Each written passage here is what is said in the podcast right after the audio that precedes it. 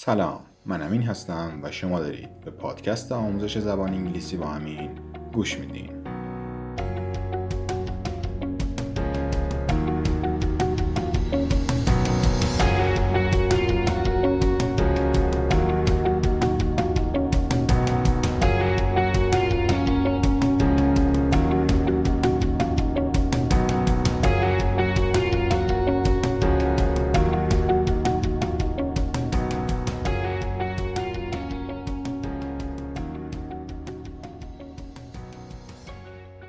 کتاب صوتی این هفته ما کتابی هستش تحت عنوان Kiss Before Dying یا کتاب بوسه ای پیش از مرگ. این کتاب توسط نویسنده به اسم آیرا لوین با نام کامل آیرا ماروین لوین نوشته شده. آقای لوین در آگست 1929 به دنیا میان و در نوامبر 2007 چشم از این جهان میبندن ایشون رمان نویس، نمایشنامه نویس و ترانه سرای اهل ایالات متحده آمریکا بودند. اولین رمان ایشون با نام بوسه پیش از مرگ با موفقیت زیادی روبرو شد و در سال 1954 برنده جایزه ادگار تحت عنوان Best First Novel یا بهترین رمان نخست شد. از این رمان دو فیلم در سال 1956 و 1991 ساخته شده. شناخته شده در این رمان ایشون رمان بچه روزماری داستانی ترسناک درباره شیطان پرستی و سایر غیب باوری های عصر جدید هستش. در سال 1968 فیلمی از اون به نویسندگی و کارگردانی رومان پلانسکی ساخته میشه. پلانسکی برای این فیلم نامزد جایزه اسکار بهترین فیلم نامه اقتباسی میشه و روس گوردن هم جایزه اسکار بهترین بازیگر نقش مکمل زن رو می‌بره. لوین در سال 2002 گفته که از اینکه بچه رزماری منجر به جنگیری و طالع نحس شد احساس گناه می‌کنند. یک نسل کامل با آنها رو در رو شدند و اعتقاد بیشتری به شیطان دارند. من شیطان را باور ندارم و فکر می کنم که اگر این همه کتاب از این قبیل نبودن بنیادگرایی شدیدی که الان می‌بینیم به این شدت نبود. استیون ادوین کینگ یا معروف به استیون کینگ نویسنده آمریکایی و خالق بیش از 200 اثر ادبی در ژانر وحشت و خیال بردازی رولین رو اینگونه توصیف می‌کنه او ساعتساز سوئیسی رمان‌های سبک تعلیق است. کاری می کند که کارهای سایر ما ساعتسازها مثل ساعتهای کمبه ها در دراگستورها به نظر برسند. رمان هایی که ایشون نوشتن بوسه پیش از مرگ بچه رزماری این روزگار محشر زوجه های مطی پسرهای برزیلی نقره و پسر رزماری هستش. کتاب صوتی که گوش خواهید کرد در 11 چپتر ارائه خواهد شد. مثل کتاب های قبلی می‌تونید متن کتاب رو از کانال تلگرام ما دانلود کنید. برای اینکه بهترین استفاده را از این کتاب ببرید یک بار این کتاب رو کامل گوش بدین و سپس برای بار دوم پلی کنید و همزمان که گوش می‌دید به متن کتاب هم نگاه بکنید. یادتون نره که در تلگرام و اینستاگرام ما هم سابسکرایب کنید. سعی می‌کنیم که در اینستاگرام ویدیوهای آموزشی بذاریم. من از خودم ویدیو می‌ذارم ویدیوهایی که هستش موجود هستش رو می‌ذارم. در تلگرام هم مطالبی مثل متن کتاب مطالب حاشیه‌ای متون آهنگ ها فیلم ها هر چیزی که به نظر میاد جالب و مفید باشه رو من قرار میدم. برای رزرو کلاس های آنلاین و دوره گرامری هم که الان داره برگزار میشه می‌تونید در اینستاگرام من با من در ارتباط باشید. بریم که کتاب رو گوش بدیم.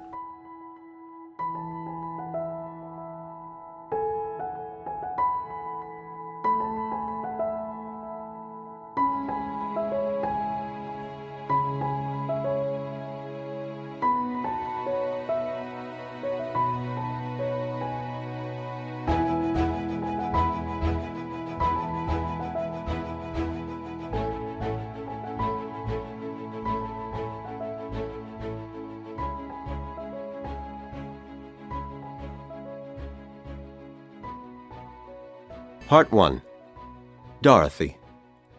Chapter 1 The Room Near the Campus. April 1950. Night was coming to the town of Blue River, in the state of Iowa. It was nearly dark in the small room near the Stoddard University campus. The two people in the room that Sunday evening were both second year students at the college. They were looking at each other in silence. The handsome young man was angry. His plans had been working so well. And now this news had come. But he wasn't going to show his anger. That wouldn't help him. He walked to the window, and for a few seconds, he looked out at the lights of the town.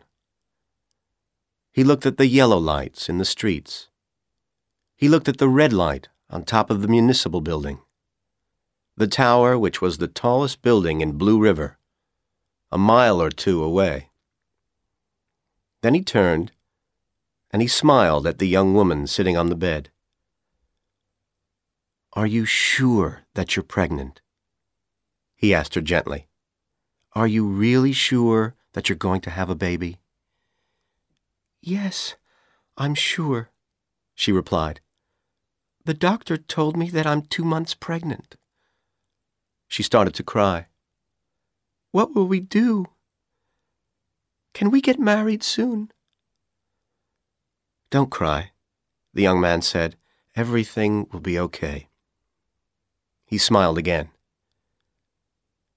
The young woman stopped crying, and she tried to smile too. Oh, let's get married right away, she said. I'm sure that my father will like you when he meets you. We'll be so happy.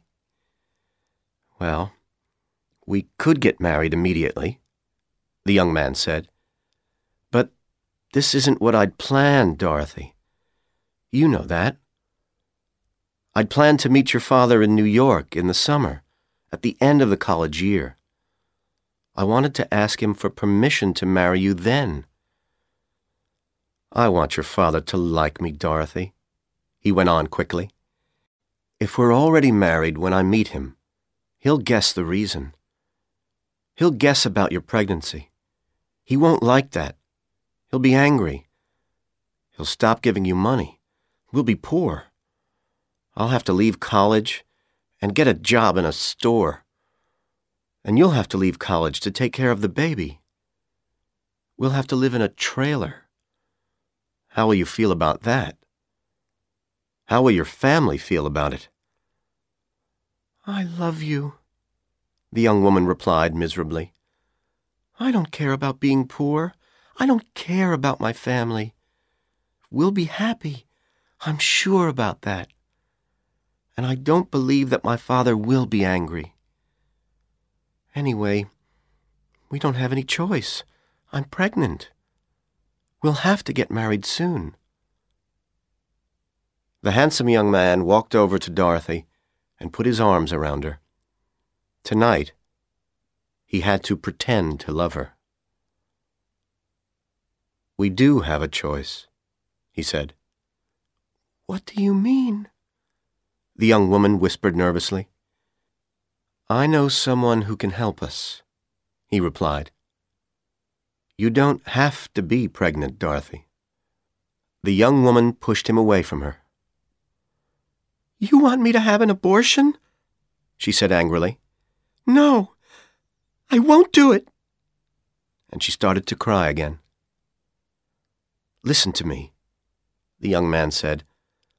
I do love you, Dorothy. You know that.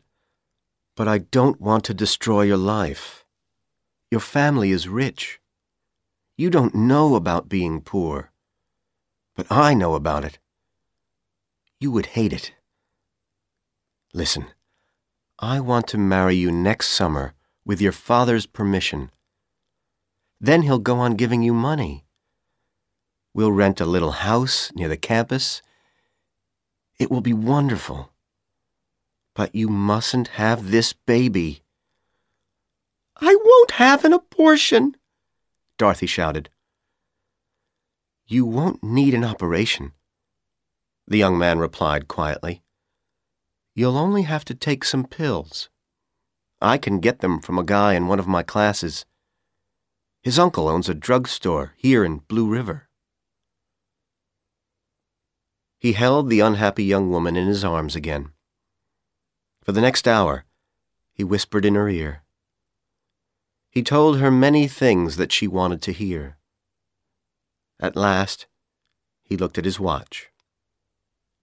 You must go back to your dormitory, he said. It's nearly ten o'clock. I'll meet you tomorrow evening, under the tree outside the pharmacy laboratory. I'll meet you at eight o'clock.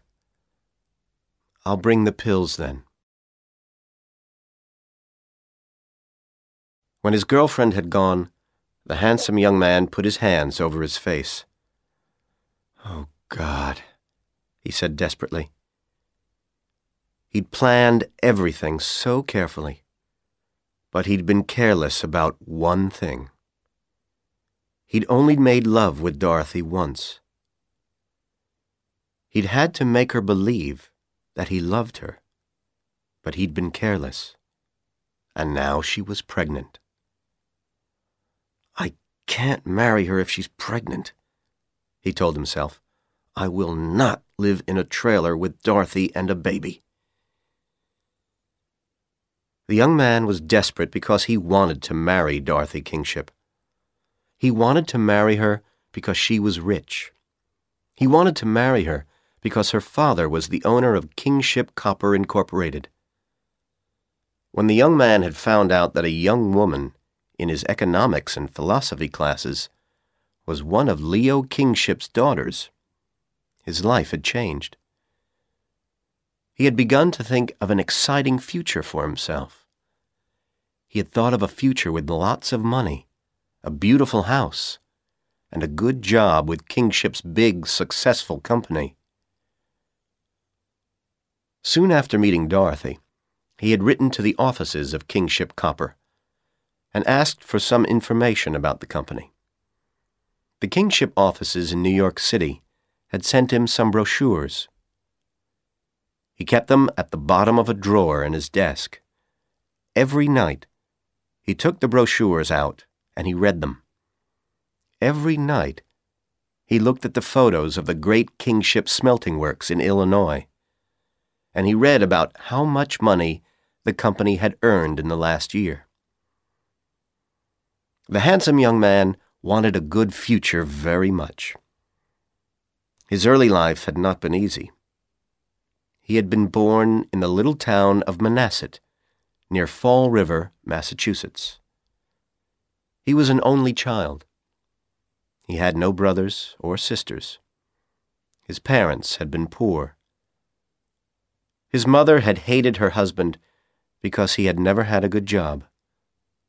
Her son had become the most important thing in her life. She was interested only in him. His father was dead now, and his mother still thought that the young man was the most important thing in her life. By the time he was 18, the young man had started to believe that all women were like his mother. Lots of women had been interested in him. They liked him because he was very handsome. Usually, they were older women with plenty of money. They had enjoyed making love with him but their interest in him had never lasted very long. Each time, another handsome young man had replaced him after a few months. Now he hated women, but he was still happy to spend their money. Why did Dorothy get pregnant? He asked himself angrily. She's a stupid young fool. The young man was 24 years old, five years older than Dorothy. He was older than most of the other students at Stoddard University. He had been in the U.S. Army for a few years before he came to Stoddard. He had fought in the Far East in 1945, the last year of the war. That was where he had learned that it was easy to destroy lives. Although he was angry with Dorothy Kingship, the young man suddenly felt a little sorry for her. She was a very possessive person, and possessive people were difficult people to like. The week before, Dorothy had told him about another of her boyfriends, a Stoddard student who she'd spent a lot of time with. This student had broken up with her before Christmas because she'd become too serious and too possessive about him. Possessive women frighten men, the young man thought. But he understood the reason for Dorothy's possessiveness. Her early life had been very different from his. Dorothy was not an only child. She had two sisters. But her parents had been unhappy like his. After the first years of her marriage, Dorothy's mother had been in love with another man for a short time. Eight years later, Leo Kingship found out about this relationship. He had not been able to forgive his wife. He divorced her, although by then she was very ill. The three girls stayed with their father, and soon after the divorce, their mother died. Leo Kingship had never been a kind, loving father. And after her mother's death, Dorothy was afraid of being alone. She had always tried to make people like her. She still did that. Dorothy had told the handsome young man, I'm sure that my father will like you when he meets you. But she had often talked about her father. He was a hard man. He never forgave people if he thought that they had done wrong. The young man was sure that Leo Kingship would never forgive his youngest daughter for getting pregnant. And he would never forgive her if she got married without his permission. What will I do if she won't have an abortion? The young man asked himself. There was one thing that he was happy about. He had always met Dorothy secretly. Neither of them had told any of the other students that they were meeting each other in the evenings. He didn't think that any of them knew about the relationship, and he was sure that Dorothy hadn't told her family about him yet. Although Dorothy had two older sisters, she didn't see them very often.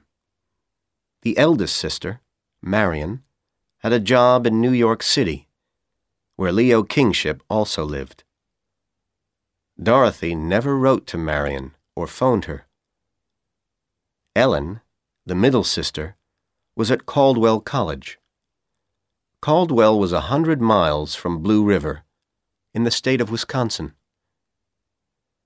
The young man knew about the sisters because Dorothy had told him a lot about her family. And he knew that at Christmas, Dorothy had argued with Ellen. They hadn't spoken to each other since then. Dorothy won't tell anybody else about the baby, the young man told himself. If the pills work, everything will be okay.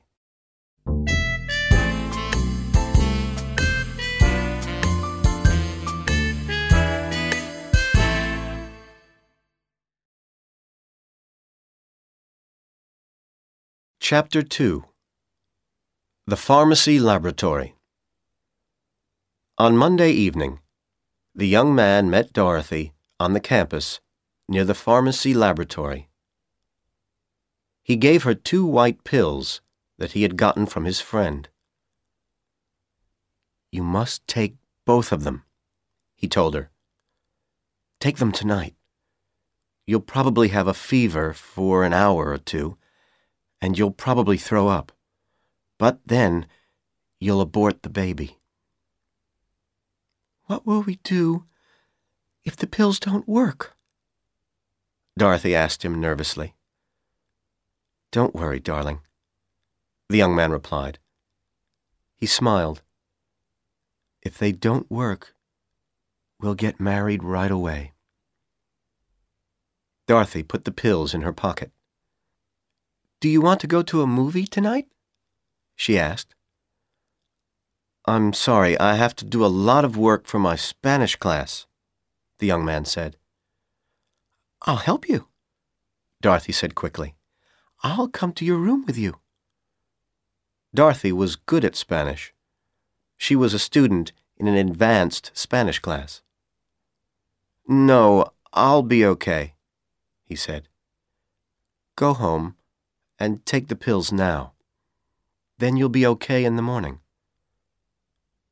Dorothy didn't understand. The handsome young man wasn't good at Spanish, but usually he didn't care about it. Why did he want to do extra work for his class now? And why wouldn't he let her help him? She was puzzled. Dorothy didn't argue with him. She went back to her dormitory. She sat on her bed, and she looked at the two big white pills. I could lie to him, she said to herself. He would never find out about it. I could tell him that I'd taken the pills and that they didn't work. If I did that, he'll marry me soon. We'd be happy, whatever my father says. But Dorothy didn't want to lie to her boyfriend. They were going to get married soon, and lying wasn't a good way to start a marriage. She got a glass of water from the bathroom, closed her eyes, and took the pills. An hour later, she had a fever and a terrible pain in her stomach. After another hour, she threw up. But the next morning, she was still pregnant. On Tuesday morning, at two minutes after nine, the handsome young man was sitting in a lecture room on the campus. He wasn't really listening to what the philosophy lecturer was saying. He was thinking about Dorothy. Where was she? She was a philosophy student, too, but she hadn't come to the lecture this morning. Was that good? The friend who had sold him the pills hadn't been sure that they would work. If your girlfriend is two months pregnant, it might be too late, he'd said. These pills are really for people who are only a few weeks pregnant. But she can try them, can't she? Perhaps she aborted the baby in the night, the handsome young man thought nervously. Perhaps Dorothy isn't feeling well enough to come to classes this morning. But at a quarter after nine, the door of the room opened quietly, and Dorothy came in. She was very pale. She sat down next to the young man and put her books on her desk. She wrote a few words on a page of her notebook, tore out the page, and passed it to him. The pills didn't work. I had a fever, and I threw up all night. But I'm still pregnant. The young man closed his eyes. He tried not to show his anger and despair. After a moment, he opened his eyes again, and he smiled at Dorothy. He quickly wrote a few words on a page of his own notebook. Don't worry. We'll get married this week. He smiled at Dorothy again, and he showed her the page. But he didn't tear it out of the notebook. The young man was thinking hard. Dorothy would want to get married right away. He needed some time to think of another plan. Oh, God, he thought. I wish that the pills had killed her. And as soon as he had thought that, something inside him changed. Suddenly, he felt calm. He was in control of his future again. When the class ended, the two young people left the lecture room together. We have to talk, the young man said. Let's go into the town center. We can have some coffee there. I won't go to any more classes today. And you don't have any more classes till the afternoon. Dorothy was still pale, but she was happy and excited. Let's get married tomorrow, she said. No, that's too soon, darling, the young man replied. We have to find somewhere cheap to live. We can't live in my little room. There's a trailer park on the other side of town. Some of the married students live there. I'll talk to somebody about renting one of the trailers. We'll get married on Friday. Then we can have a weekend together at a hotel and move into the trailer on Monday. Do we have to wait till Friday to get married? Dorothy asked. It's only a few more days. The young man said. Okay. I'll write to my sister Ellen tonight, Dorothy said. I'd like to tell her my news right away. That's not a good idea, Dorothy, the young man said. If you tell Ellen about our plans, she'll tell your father about them. He might try to stop our wedding. You can phone your family after the wedding on Friday. They argued for a couple of minutes, but finally, Dorothy agreed. The two young people walked to the town center. They drank coffee in a little restaurant there. Then, Dorothy left the restaurant to go back to the campus. The young man watched her leave. I'm going to have to kill her, he told himself. But everybody must think that her death is an accident, or perhaps a suicide. Yes, people must think that she killed herself. Poor Dorothy. Half an hour later, the young man was sitting in the university library. On his desk were books about famous murders and books about toxicology. He read them quietly for a while, writing notes in his notebook. When he left the library, he had a list of five poisons. Any one of them would kill a person quickly. Now, he had to get a small amount of one of these poisons. Drugstores were not allowed to sell poisons, but the young man knew one place where he could get them Stoddard University's pharmacy laboratory. The young man had never been into the laboratory, but he knew that there was a storeroom for chemicals in its basement. All the chemicals which were needed for the pharmacy students' experiments were kept there. And the final year students had keys to the storeroom. The final year students often did experiments without a teacher. The young man had to get into that room, so he'd have to pretend to be a final year pharmacy student. From the library, he walked to the campus bookstore on the wall of the store was a list of the books which students studied for their classes. He looked at the list for a minute. Then he bought a copy of the textbook, which all final year pharmacy students had to use. It was a tall, thin book with a green cover. He bought some white envelopes, too. A quarter of an hour later, the young man was standing in the basement corridor of the pharmacy laboratory. He was pretending to read the notices on a bulletin board, which was next to the locked door of the storeroom. He was holding the tall green textbook under his arm, together with a notebook and the envelopes. He wanted one of the real pharmacy students to open the storeroom door for him. But that wouldn't be a problem. There were hundreds of pharmacy students. Soon, one of them would come to the storeroom. The student wouldn't recognize the young man, but this wouldn't be a problem either. They couldn't all know one another. There were three large final year pharmacy classes. Whoever came to the storeroom would see the young man standing in the corridor with the final year textbook.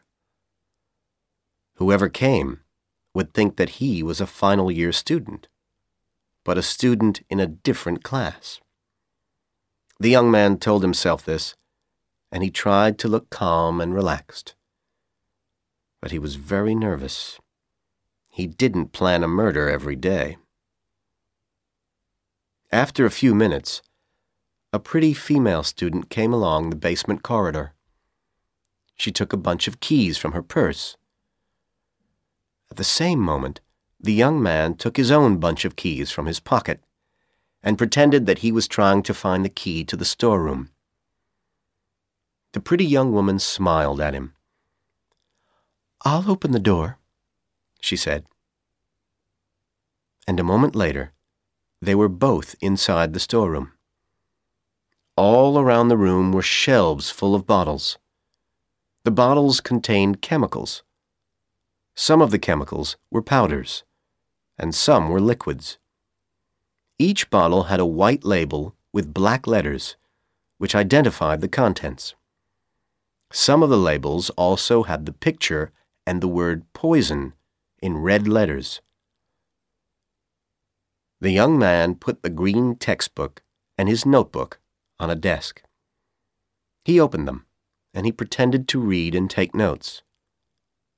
Soon, the young woman had found what she wanted. She put some powder from one of the bottles into a small glass container. Then she went to the door. Goodbye, she said as she left the room.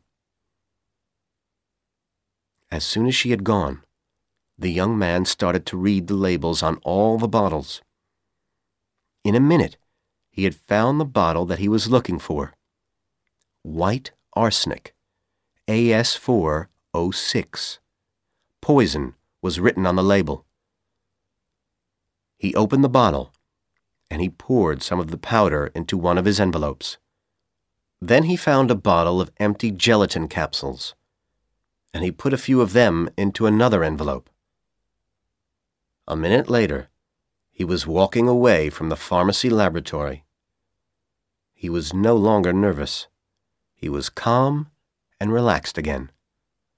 His plan was going to work.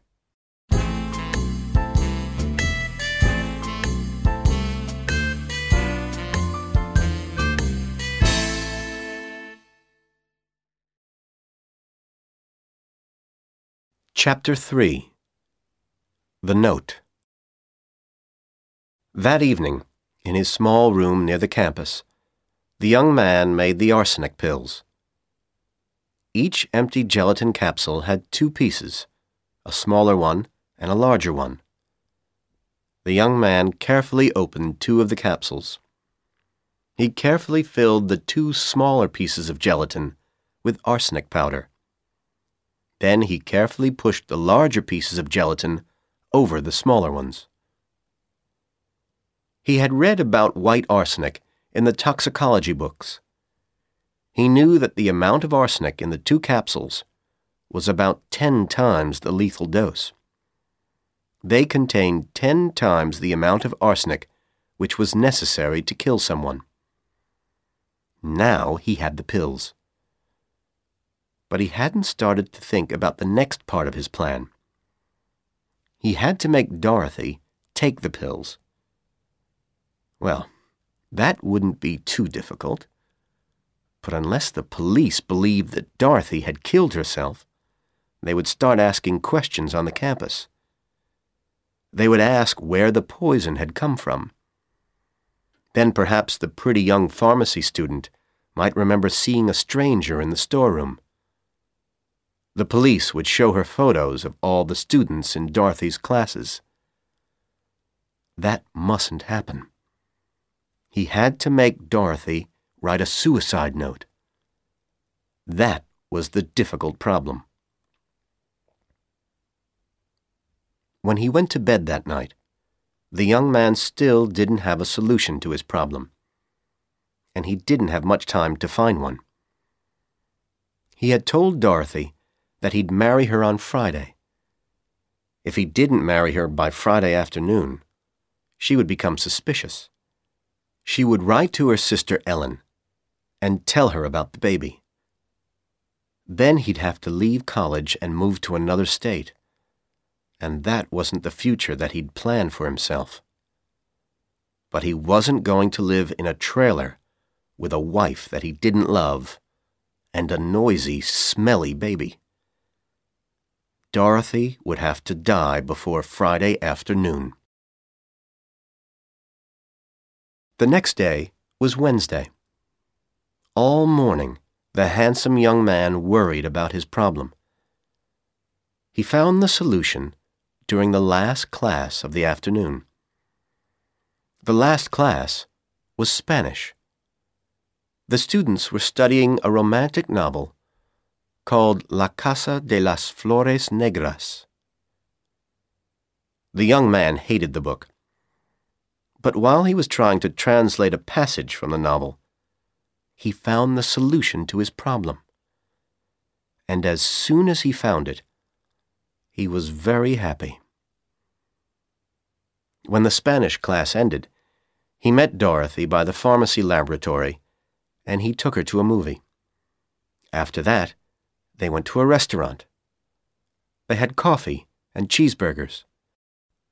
Dorothy, the young man said as she finished her coffee, will you lend me the photo that I gave you? I want to get a copy of it for my mother.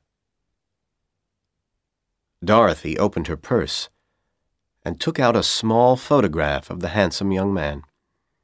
The words, To Dorothy, with all my love, were written across the bottom of it. She gave it to him. I'll give it back to you next week, he said. Okay, but please take care of it, she replied. I want to keep it forever. When they left the restaurant, the young man took her back to his room and made love with her. He felt sorry for her. This was only the second time that they had made love. But it would be the last time, too. As soon as she had gone back to her dormitory, the young man burned the photo. He didn't want the police to find anything that connected him with Dorothy. The young man's first class on Thursday was economics. Dorothy was a student in this class, too. She came into the room as the lecturer was starting to speak. She sat next to the young man, and she smiled at him happily. The young man wrote some words on a page of his notebook. He showed them to Dorothy. Please take notes for me. I have to finish some Spanish translation for my class this afternoon. Then, for twenty minutes, he pretended to write a translation of a passage from La Casa de las Flores Negras in his notebook. At the end of that time, he stopped writing, and he looked very puzzled for a minute. Then the young man tore a small piece of paper from his notebook he quickly drew a picture of Dorothy on one side of it. Then he turned it over. On the other side, he wrote some words. Can you help me? I don't understand this. Querido, espero que me perdonares por la infelicidad que causaré. No hay ninguna otra cosa que puedo hacer. He passed the piece of paper to Dorothy. She read the words quickly. Then she turned the paper over. She was going to write the translation on the back, but she saw the drawing, and she smiled. She turned to a new page in her own notebook and wrote the translation on that. She tore the page from the book and passed it to the young man. And as he read it, he knew that everything was going to be okay. Darling, I hope that you will forgive me for the unhappiness that I will bring to you. There is nothing else that I can do. Now, he had Dorothy's suicide note. During the afternoon, the young man went to a room on the campus where there were several typewriters. Any Stoddard student could use these. He typed an address on one of his white envelopes. Miss Ellen Kingship, North Dormitory, Caldwell College, Caldwell, Wisconsin. The young man met Dorothy after her last class of the afternoon. I've just talked to my friend, The friend whose uncle owns the drugstore? He began. He told me that he gave me the wrong pills on Monday. The young man took an envelope from his pocket. These are the right ones, he said. You must take them tonight. But I don't want to take any more pills, Dorothy said nervously. I want to get married tomorrow. Dorothy, listen to me, the young man said. If we have this baby now, it will grow up in a trailer. It will have a bad start in life because its parents will be poor. Please, take the pills, Dorothy. We'll get married soon anyway. But I want to meet your father first. Then we'll have some money. We won't have to live in a trailer. We can live in a real house. We'll be so happy. And we can have a baby next year, darling. No, Dorothy said miserably. She started to cry. No, no. Dorothy, please do this for me, the young man said, putting his arms around her. I know that you want the baby. But you're only thinking about yourself. You aren't thinking about me or the child. Don't give our first child a bad start in life. Suddenly, his voice was cold. If you won't take the pills, Dorothy, I won't marry you. You'll have to ask your father for help. What will he say? They talked for half an hour. Finally, Dorothy took the envelope from him. Take the pills at about ten o'clock this evening, the young man said. If these pills don't work, I'll marry you tomorrow afternoon. I promise you that. Then he held her hand for a moment, and he left her. Slowly and sadly, she walked towards her dormitory. At a quarter after ten that night, the handsome young man went to a telephone booth in the street near his room. He phoned Dorothy's room at the dormitory. Did you take the pills? He asked her. Yes, she said. I took them at ten o'clock. Thank you, darling, he said. My friend said that you will probably feel some pain half an hour after you've taken them. You mustn't worry about it. Don't tell anybody.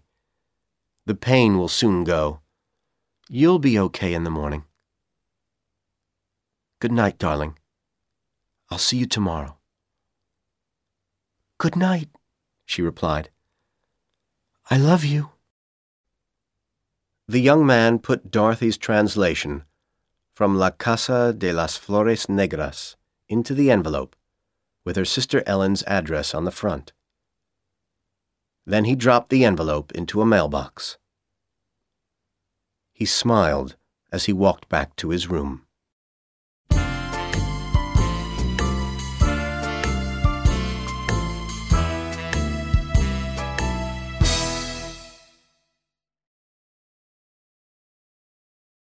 Chapter 4 The Municipal Building The handsome young man was early for his first class on Friday morning. The philosophy lecturer hadn't arrived yet. Three girls were talking in a corner of the room. They were excited about something, and the young man was worried. Were they talking about Dorothy? Had somebody found her dead body already? That would be bad. Dorothy's sister Ellen wouldn't get the note until after three o'clock that afternoon. If Dorothy's body was found before that, the police would come to the campus and ask all the students in Dorothy's classes questions. The young man had hoped that nobody would start to worry about Dorothy until the evening. As soon as Ellen got the note, she would phone the university office. Then, the police would be sure that Dorothy had killed herself, even before they went to the dormitory. Then they wouldn't ask questions in her classes. The lecturer arrived, and everybody sat down. The handsome young man tried to forget his worries. He tried to listen to the lecturer's words. After a few minutes, he heard the door of the room open, and he heard somebody come in. He didn't turn his head. But when somebody sat down next to him, he looked around. Suddenly, he wanted to scream. His skin felt cold, and he thought that he was going to throw up. Dorothy smiled at him and passed him a piece of paper. He waited a few moments. Then he read the words on it. The new pills didn't work either. Oh, God, the young man thought desperately. Why did I trust her? She didn't take the pills. She wants to get married right away, so she didn't take the pills. And at three o'clock, her sister will get the note. Then she'll phone the campus, and then there'll be trouble. He stopped listening to the lecturer, and he started to think hard about his problem. The suicide note was on its way to Caldwell. He couldn't change that. He looked at his watch. It was ten o'clock. The note would reach Dorothy's sister's dormitory at three o'clock that afternoon. So in the next five hours, Dorothy has to die, the young man told himself. And everybody must think that she killed herself. What can I do? But soon, he had an idea, and he felt calm again. Dorothy believed that she was going to be married that afternoon and people in Blue River often got married at the municipal building. The Marriage License Bureau was there. People had to go to the bureau to get a license before they could be married. And there was a judge's office in the building, too. If two people didn't want to marry in a church, the judge could marry them as soon as they had their license and the municipal building is the highest building in the town, the young man thought. It's 14 stories high. If someone jumped from the top of it, they would certainly die. At the end of the philosophy class, the young man spoke quickly to Dorothy. We'll get married today, darling, he said. Will you wait for me by the pharmacy laboratory? I have to call somebody. I won't be long. Then we can make our plans. The young man went to a phone booth. He asked the operator for the number of the Marriage License Bureau. He dialed the number. Is this the Marriage License Bureau? he asked when somebody answered.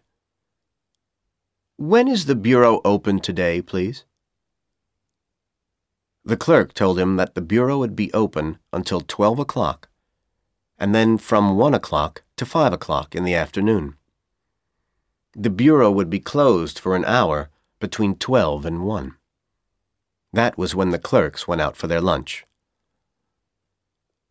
A few minutes later, the young man met Dorothy outside the laboratory. She looked nervous. He smiled at her. We'll get married right away, darling, he said. Don't worry about the baby. Everything will be okay. Oh, I'm so happy that you aren't angry about the baby, she replied. I want to marry you so much. We have to go to the municipal building to get the license, the young man said. Let's go there at about half past twelve. You'll have to show a clerk your birth certificate. Don't forget to bring it. Okay. I have to get some clothes from the dormitory, And I have to buy some gloves, Dorothy replied. I'll meet you here at quarter after twelve. She kissed him, and she walked quickly away. When Dorothy met him again, she was wearing a beautiful green suit, a green belt, a white blouse, a blue scarf, and white gloves. She had put on some bright red lipstick. My birth certificate is in my purse, Dorothy said. I'm so happy. They rode on a bus towards the town center. It was twenty to one when they arrived at the municipal building. As they reached it, the young man saw something that worried him. He'd never looked at the building carefully before. Now he saw that the sides of the 14 story tower were not completely straight. Stories 7 to 12 weren't as wide as stories 1 to 6, and the top two stories weren't as wide as stories 7 to 12. If the roof of the 12th story is very wide, I might have a problem, the young man told himself. Everything is going wrong today. The two young people entered the building. In the lobby, they looked at a list of the offices on each story. The Marriage License Bureau was on the sixth story. They got into an elevator, and they went up. They got out of the elevator at the sixth story, and they quickly found the door of the Marriage License Bureau. There was a sign on the door. The bureau was closed until one o'clock. I'm sorry, Dorothy, the young man said. I'm so stupid. Why didn't I check? Then he smiled. I have an idea, he said. Let's try to get up to the roof. The view from there must be wonderful. They walked back to the elevator, and they went up to the 14th story. When they got out, they saw an iron door opposite the elevator. The young man pulled it open. Beyond the door were some iron stairs. The young man closed the door behind them, and they started to climb. At the top of the stairs was another iron door. It hadn't been open for a long time, and it didn't move easily. But the young man pushed it very hard, and at last it did open. Dorothy and the young man smiled at each other as they walked out onto the roof. We're so high up here, Dorothy said. Near the door was a tall metal frame. At the top of this was the red light which the young man could see from his window every night. The handsome young man looked around him. Each side of the roof was about 150 feet wide. All around the edge was a brick wall, about three and a half feet high, and a foot thick. But the building wasn't solid. In the middle, it had a big square air shaft. Each side of the air shaft was about 30 feet wide. There was a brick wall around the air shaft, too. It was the same height and thickness as the outer wall. Come to the edge, Dorothy, the young man said. Look at the view of Blue River. He led her to the outer edge of the roof. While Dorothy was looking out over the town, the young man looked down. Only two stories below them was a wide stone ledge. It was the roof of the twelfth story. If she only falls onto that roof, she won't be killed, he thought. I'll have to push her into the air shaft. He led Dorothy back towards the middle of the roof. He leaned over the wall of the air shaft. The sides of the shaft were straight. He could see the ground, fourteen stories below him. Suddenly, he felt good. Nothing else will go wrong, he told himself. Everything will be okay now. Let's sit on this wall and smoke a cigarette while we wait, he said. The bureau will open again in fifteen minutes. He took Dorothy's purse and he put it down near the wall. He lifted her up until she could sit on the wall. Then he got up too and sat beside her. He lit cigarettes for both of them. They smoked silently for a few minutes. Then they talked about their future in the trailer park. It will be fun, Dorothy said. We'll have a home of our own. She finished smoking her cigarette and dropped the end of it onto the roof next to the wall. The young man looked at the cigarette end. He saw the red lipstick on it. He smiled, and he threw his own cigarette end into the air shaft. He jumped down. Dorothy was still sitting on the wall. The young man held both her hands. I'm so happy those pills didn't work, darling, he said. You're right. It will be fun in the trailer. Do you really think that? she asked. Are you really happy that the pills didn't work? Yes, Dorothy, he replied. I want to have this baby too. I know that now. He smiled. This was the time to push her. But there was something the young man wanted to hear first. He was going to kill her anyway. But this would give him an extra reason. He knew what she was going to say next. There's something I must tell you, Dorothy said. I lied to you. I didn't take those pills last night. I threw them into the toilet. I wanted to get married to you so much. Will you forgive me, darling? I. Her last word turned into a scream of terror as the young man pushed her with all his strength.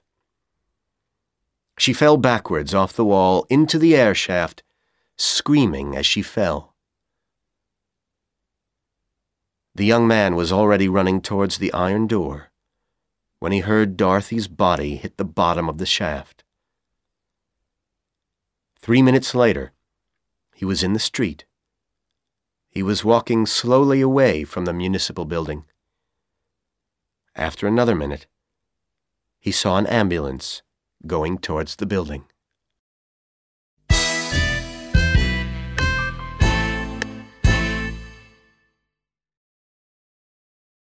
On the train, March 1951. It was nine o'clock in the morning. Ellen Kingship was sitting in a train on her way to Blue River, Iowa. She had been writing a letter to Bud Corliss. Bud was her boyfriend. Like Ellen, he was a student at Caldwell College. Ellen started to read what she had written. Dear Bud, I'm going to be away from Caldwell for a few days. Please don't worry about me. I have decided to travel to Blue River. There's something I have to do there.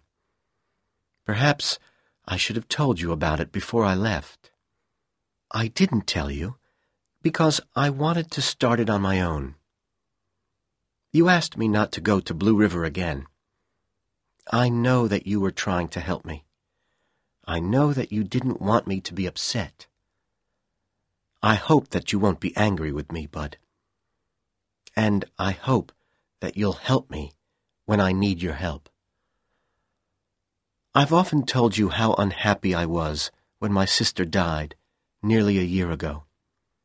And you know that since I first met you at Caldwell last fall, you have made me feel much happier.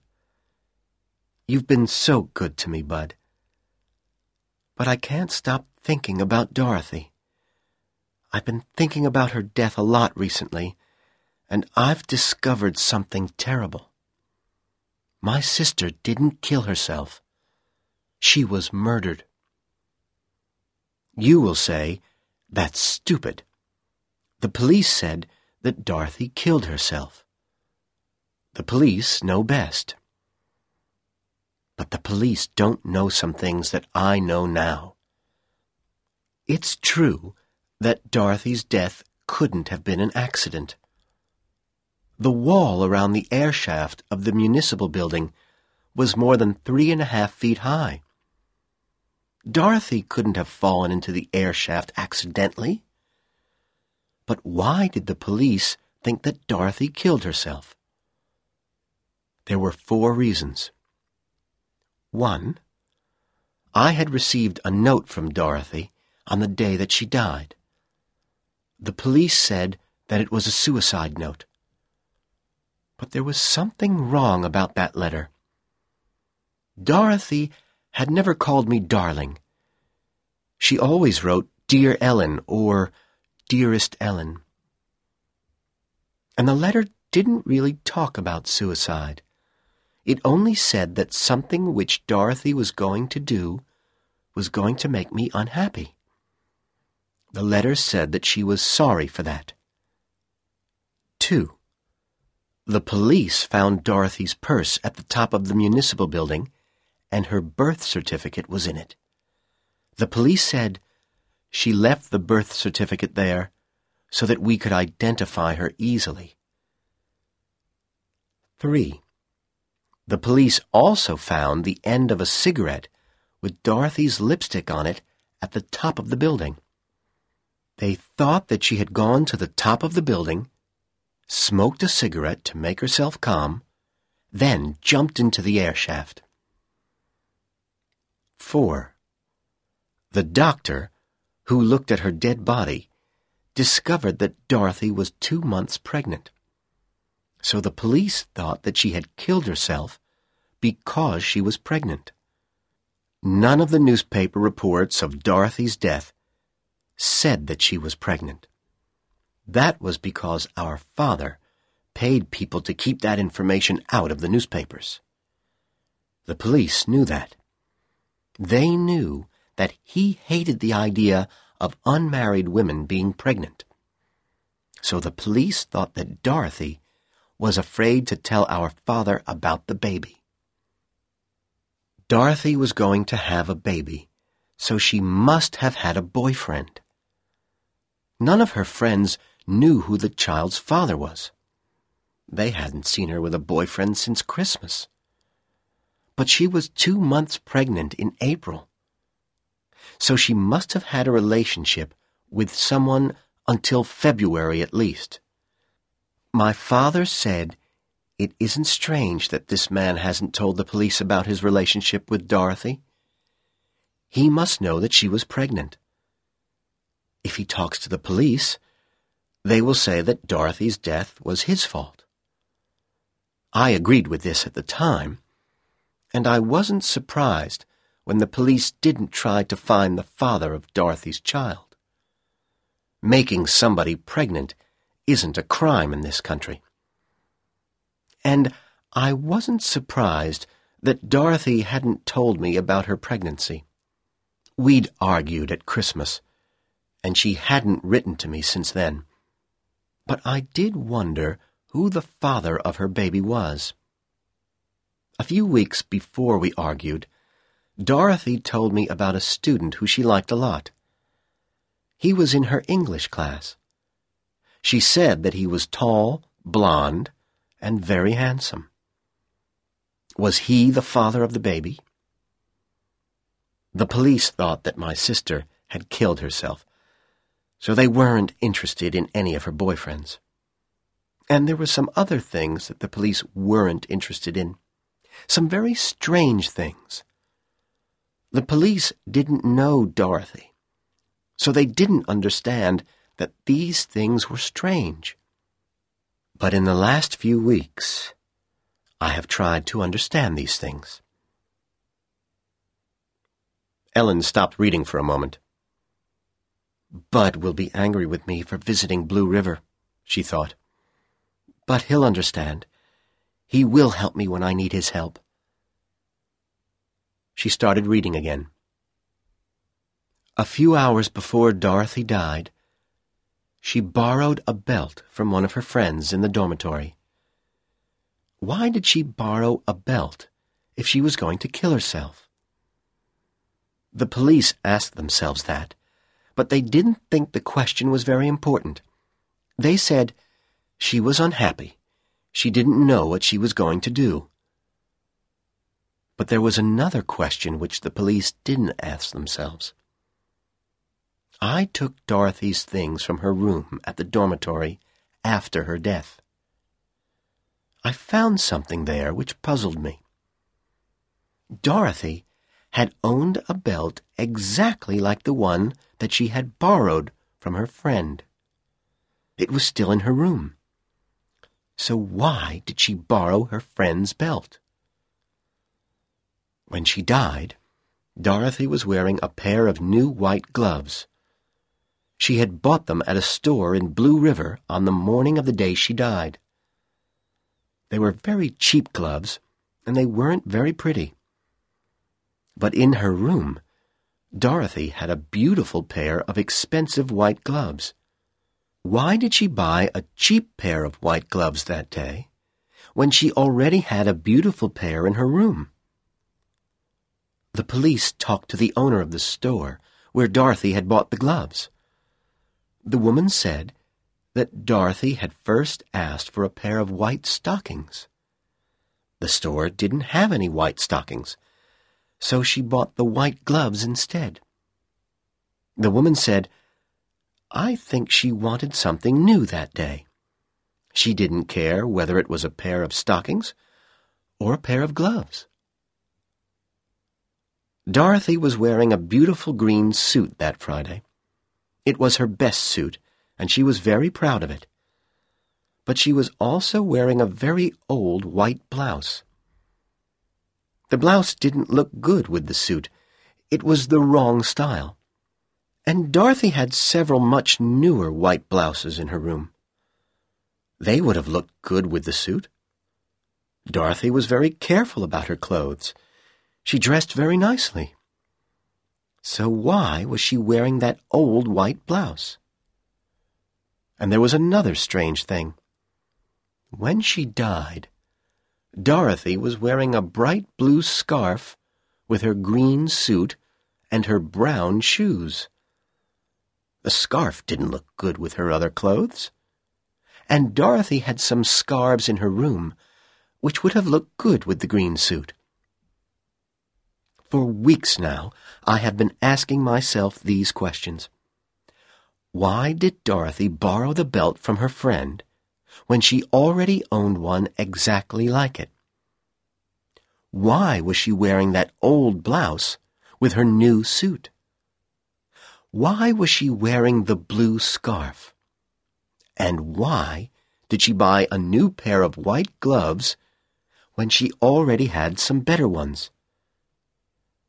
I asked myself these questions, and I told myself, there is a message here from Dorothy. You must try to understand the message. Then, two days ago, I asked myself the questions in a different order. I asked myself, why was Dorothy wearing the old blouse? Why did she buy the new gloves? Why did she borrow the belt? And why did she wear the blue scarf with her green suit? And suddenly, I did understand. Bud, do you know the old poem about what a bride has to wear on her wedding day? The poem says that if she wears these things, she will be lucky. The poem says that a bride must wear something old, something new, something borrowed, something blue. The police said that Dorothy had gone to the municipal building because she wanted to kill herself. They said she wanted to jump from a high building, and the municipal building is the highest building in the town. But I've discovered something else. The municipal building is also the building which contains the Marriage License Bureau. That's where people go if they want to get married. And if someone wants to get married, they have to show a clerk at the bureau their birth certificate. And now I've looked again at Dorothy's letter to me. Her words might be saying that she's sorry for getting married without telling me first. There's one more thing. I've discovered that the Marriage License Bureau closes between 12 and 1 o'clock each day. It was 10 minutes to 1 when Dorothy fell from the roof. I now think that this is what happened last April. Dorothy had told her boyfriend that she was pregnant. He told her that he was going to marry her. On the day she died, he told her that he was taking her to the Marriage License Bureau. Then he took her to the top of the municipal building because the bureau was closed for lunch. He waited while she smoked a cigarette. Then he pushed her into the air shaft. Well, Bud, all this is the reason why I have left Caldwell for a few days. I'm on my way to Blue River. I'm on the train now. I'm going to talk to the professor of English at Stoddard University. I'm going to be a detective. I want to find out about handsome blonde students in Dorothy's English class. I want to discover who Dorothy's boyfriend was. Don't worry about me, Bud. I'll be very careful. I've seen lots of movies where a brave girl detective discovers the identity of a murderer. She always tells him that she knows the truth about him. And he says, Now you know the truth, so I'm going to kill you. If I find Dorothy's boyfriend, I won't talk to him, Bud. I only want to know who he is. Then I'll tell my father about all this, and my father will talk to the police. Ellen finished reading what she had written, and she looked out of the window. The train was arriving at Blue River. In the distance, she could see the municipal building. She added a few words to her letter. I'll write to you again soon. I might know more by then. Wish me luck, Bud. Love from Ellen.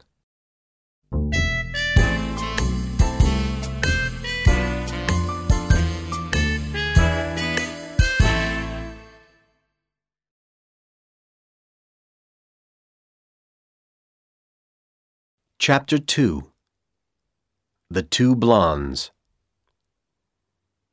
Ellen quickly found a hotel in Blue River, and she took a room for a few days. She unpacked her bag.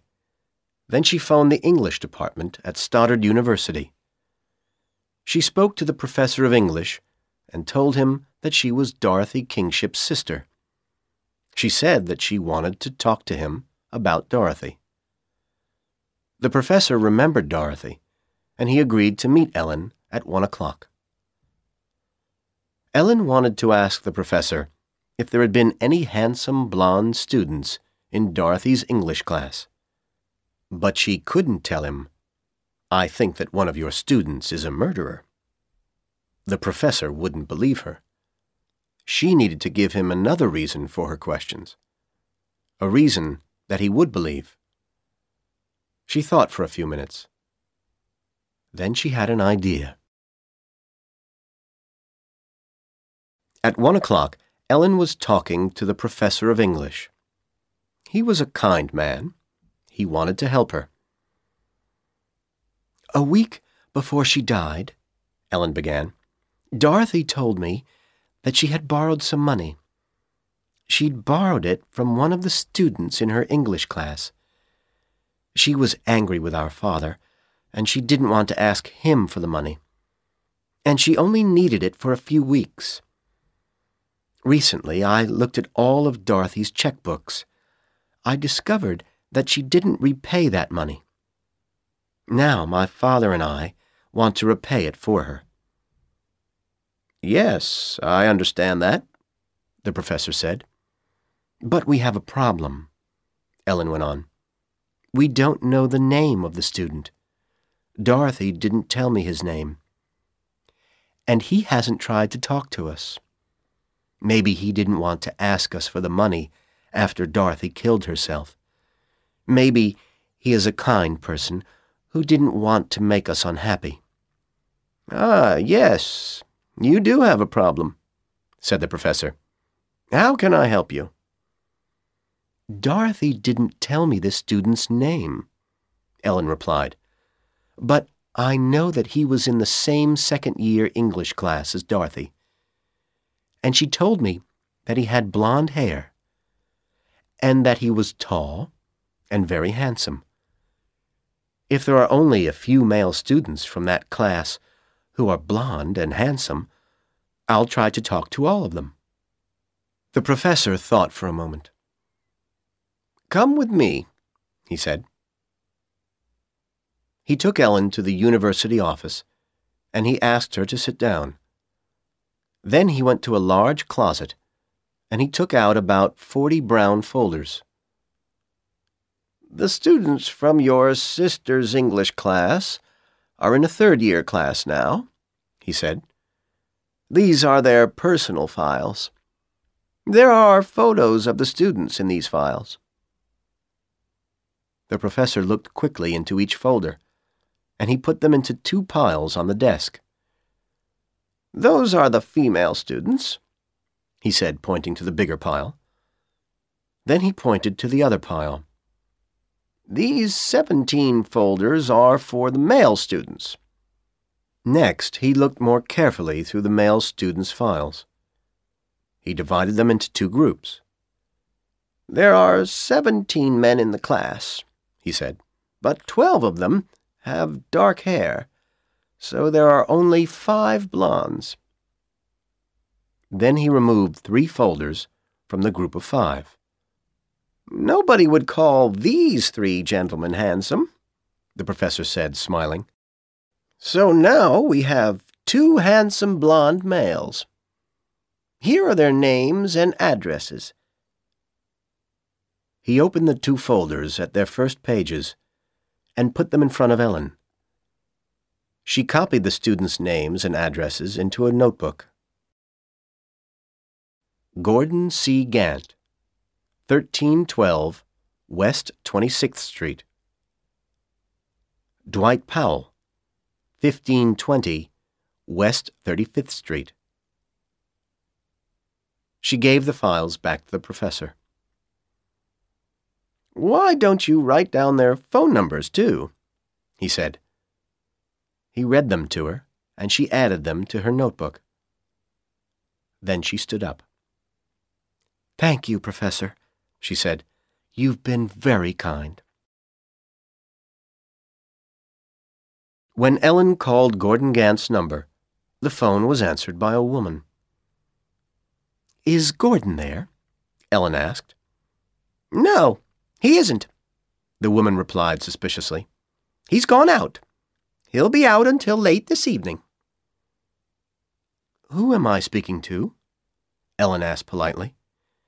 I'm Mrs. Arquette, the woman replied.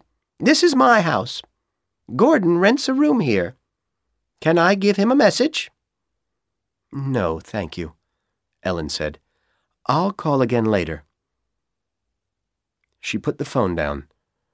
She thought for a minute. If I go to Mrs. Arquette's house, maybe she'll talk to me, Ellen said to herself. I'll pretend to be one of Gordon Gant's relatives. I'll ask this woman about Gordon's girlfriends. Maybe she'll tell me who he was meeting last winter. Then I won't have to talk to him myself. Half an hour later, Ellen rang the doorbell of the house at 1312 West 26th Street. The woman who opened the front door was small and thin. She had untidy gray hair. Ellen smiled at her. You must be Mrs. Arquette, Ellen said. Is Gordon here? No, he isn't here, the woman said suspiciously. Did he know that you were coming? Yes, I'm Gordon's cousin, Ellen said. I wrote him a letter. I told him that I'd be in Blue River today. I'd told him that I'd come to visit him for an hour. He didn't tell me about it, Mrs. Arquette said. Maybe he didn't get your letter.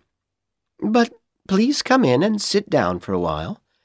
I'm happy to meet one of Gordon's relatives. Gordon's a fine young man. The woman smiled suddenly. Come into the living room, she said. I'll make some coffee. Ellen followed her into the house. Gordon's at the radio station, Mrs. Arquette said when they were sitting in her living room with coffee in front of them.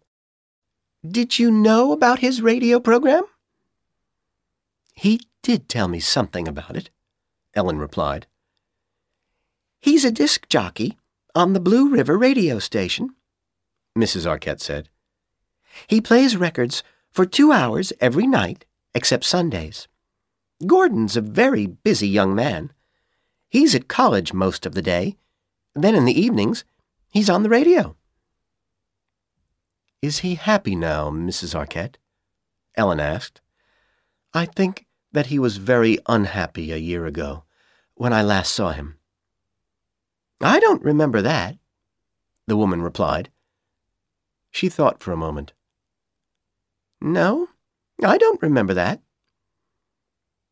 I think that he'd broken up with a girl, someone he liked a lot, Ellen said. I think that her name was Dorothy. Do you remember a girl named Dorothy? No, I don't, said Mrs. Arquette. He met lots of girls, but he didn't have one special girlfriend. And I don't remember anyone named Dorothy. Suddenly, Ellen wanted to leave the house. She wasn't going to learn anything here. She stood up. Well, I'll go now, she said. Thank you for the coffee. Aren't you going to wait for Gordon? Mrs. Arquette said. He'll be back in a few minutes. In a few minutes? But you told me that he'd be out until late this evening, said Ellen. You told me that when I phoned. As she spoke the words, she knew that she had said the wrong thing. Was that you who phoned earlier? said Mrs. Arquette. You didn't say that you were Gordon's cousin when you phoned. Gordon gets lots of calls from girls who hear him on the radio. They all want to talk to him and meet him. I always tell them that he'll be out all day. Now the woman was suspicious again. But if you thought that Gordon was going to be out all day, why did you come here? she said. I don't believe that you're Gordon's cousin. Who are you? At that moment, they heard the front door open and someone came into the house. I'm back, Mrs. Arquette, a man's voice called. The woman ran out of the room. Ellen heard her whispering to someone. She says that she's your cousin, but I don't believe her.